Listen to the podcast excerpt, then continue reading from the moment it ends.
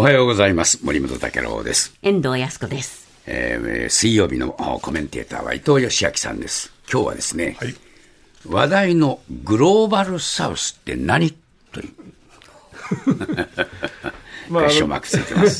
々あのこの頃グローバルサウスというのはニュースで出てくるんですけれども、そうですね、あの実は先週、えー、ですけれども木曜日にあのアメリカのバイデン大統領が呼びかけて、えー、あのオンラインで開催されてただいにかい民主主義サミットってのがあるんですけれども、はい、そこがあの先週木曜日閉幕したんですけれども、そこでもこのグローバルサウスっていう存在がですね、一つ注目されたんですよね、えーはい、これあの、えーと、だいにかいの民主主義サミットっていうのは前回よりもあのはちかこく多いひゃくにじゅっかこく地域が招待されてるんですけれども、えーえー、実際には人権尊重とか汚職防止などその民主主義を強化しようっていうのは共同宣言出してるんですけれども、うん、この共同宣言にですね署名したのがわずかななじゅうさんかこく、おー、ろくわりぐらいしか参加したところのろくわりぐらいしかその共同宣言に署名しなかったんですね、うん、なぜでしょう。これはね、え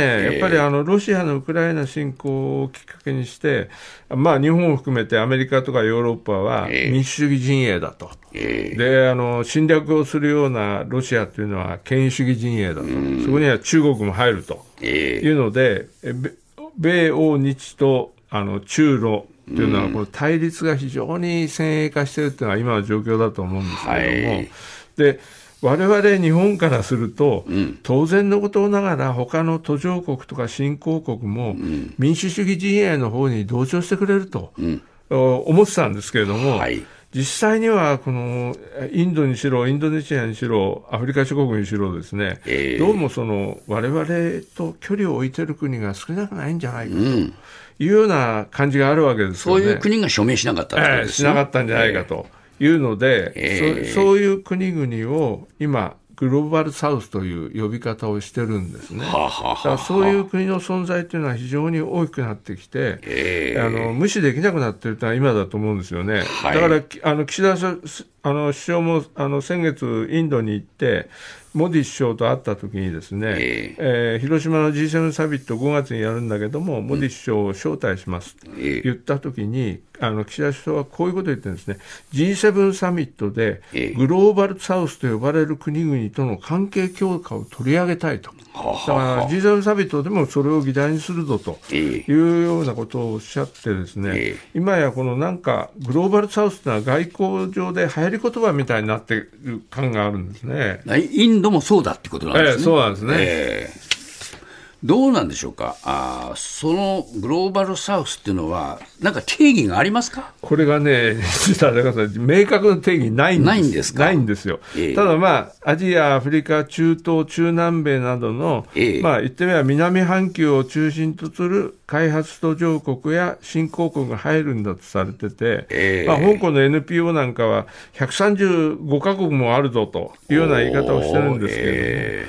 ー、あの昔は僕らメディアはあの先進国に対応して開発途上国とか、うん、発展途上国ってよく言ったじゃないですかね。よく言いましたね、えー、これもですね実はあの明確な定義はないんですけれども、はい、よく引用されているのはあの オーイーシーディー という経済協力開発機構が、えー、あの定めているですね後発開発途上国、うん、それから低所得国、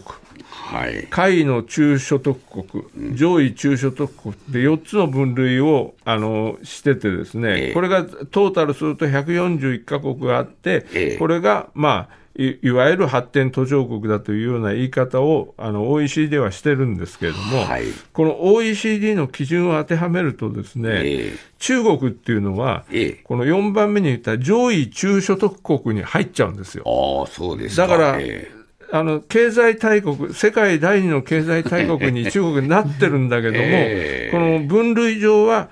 いまだ発展途上国に分類されてるんですよ。と発展途上国に分類されると何が起こるかというと、えー、例えば気候、気候変動なんかの地球環境に関するいろんな交渉ありますよね、えー、これとかあの ダブリューティーオー って世界貿易機関における貿易交渉なんかで、えー、あの途上国に分類されてるといろんな義務が先進国に比べて免除されたり優遇措置が受けられるっていう、えー、すごいメリットあるんですよ、はいえー、だから中国は、えーと、途上国でいることの方が非常にあの便利なんですだからそのままにしてるんですけど、えー、だけど今中国からいっぱい資金援助を受けて返済に困ってるあの例えばアジアやアフリカにそういう国いっぱいあるじゃないですか、はいはい、だからそういう国から見ると金貸してるこの債権国の中国が俺たちと同じ途上国かよと、えーえー、このなんかくくりはおかしいんじゃないかということになってきてですね、えー、他にもあのインドにしろブラジルにしろ南アフリカにしろ、まあ、割とあのお金持ちになりつつある国があるわけですよね、えー、そういうのも全部ひっくるめてあの発展途上国だっていうようなくくりをするにはやっぱり無理があるなと、なるほど、こういうことに今なってきつつあるんですよね、えー、そういう時にこのグローバルサウスが出てきた。そうなんです。これでね、えー、やっぱり最後の一押しになったのは私はあのロシアのウクライナ侵攻だと思うんですよ。でこれがあのやっぱりあのさっき申し上げたように、えー、米欧日本も入りますけども、えー、その権威主義陣営に対して民主主義という構図を出してきたんだけども、えー、これはやっぱり中国がロシアと並んで要するに権威主義陣営の代表国になったわけですよね、えー、そうするとやっぱりあのはは先進国に対して発展途上国という入れ分けをしてそれに中国を入れてるっていうことはやっぱりおかしいじゃないか、もはや中ロで代表格で、えー、やってるようなところはこれはこの概念あのうまく適用できないぞということでグローバルサウスという新しい概念を出してきて、えーこの流れをねやっぱりインドは僕はすごいしたたかだと思うんですよ、えー、これを見てですね、うん、今年のいちがつにオンラインの国際会議をやったんですが、えー、その名前がですねグローバルサウスの声サミット、声声、うん、だからグローバルサウスの声を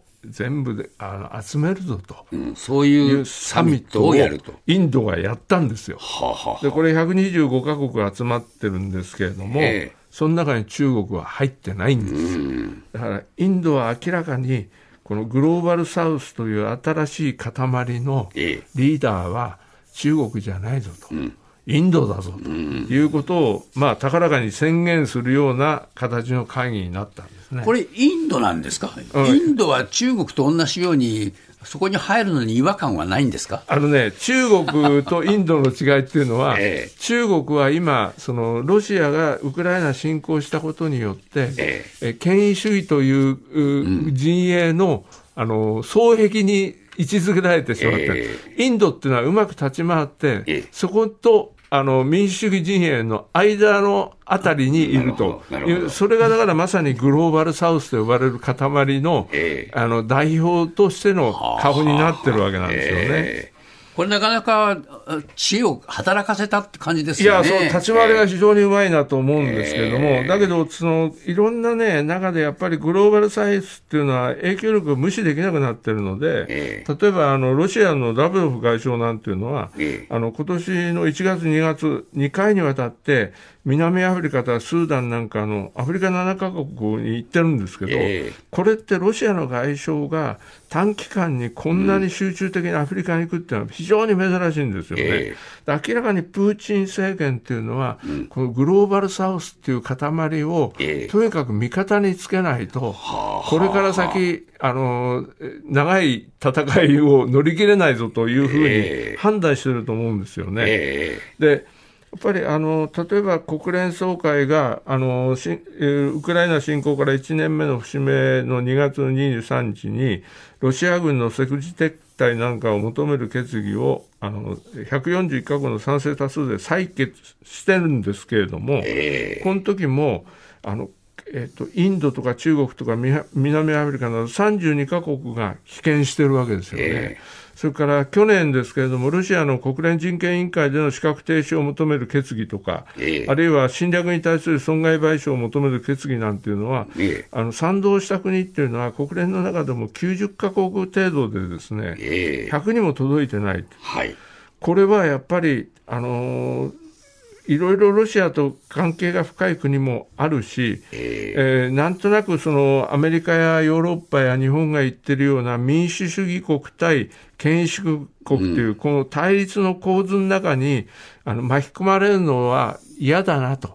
ちょっと距離を置きとき、置きときたいなという、そういうあのグローバルサウスと今あの我々が呼び始めている国々の、えー、あの立ち位置の結果だと思うんですよね、はい、でこれ今国連なんかだとどんな小さい国でも一票持ってますから、えー、だからこの小さいグローバルサウスの国々の存在っていうのは、うん、集まればものすごい影響力を持つというので、これが無視できなくなっているところはあると思うんですよね、えー、そうかそうか。インドがそうすると台頭してくる一つの大きなきっかけになりそうですね。インドは明らかにこれを利用して自分の発言力を高めようとしているところがあるので、えー、やっぱりあの我々これからニュースを見るときにグローバルサウス、うん、あるいはインド、うん、ここら辺の、ね、動向っていうのはちょっと注意しておいた方がいいように思います。そうですね、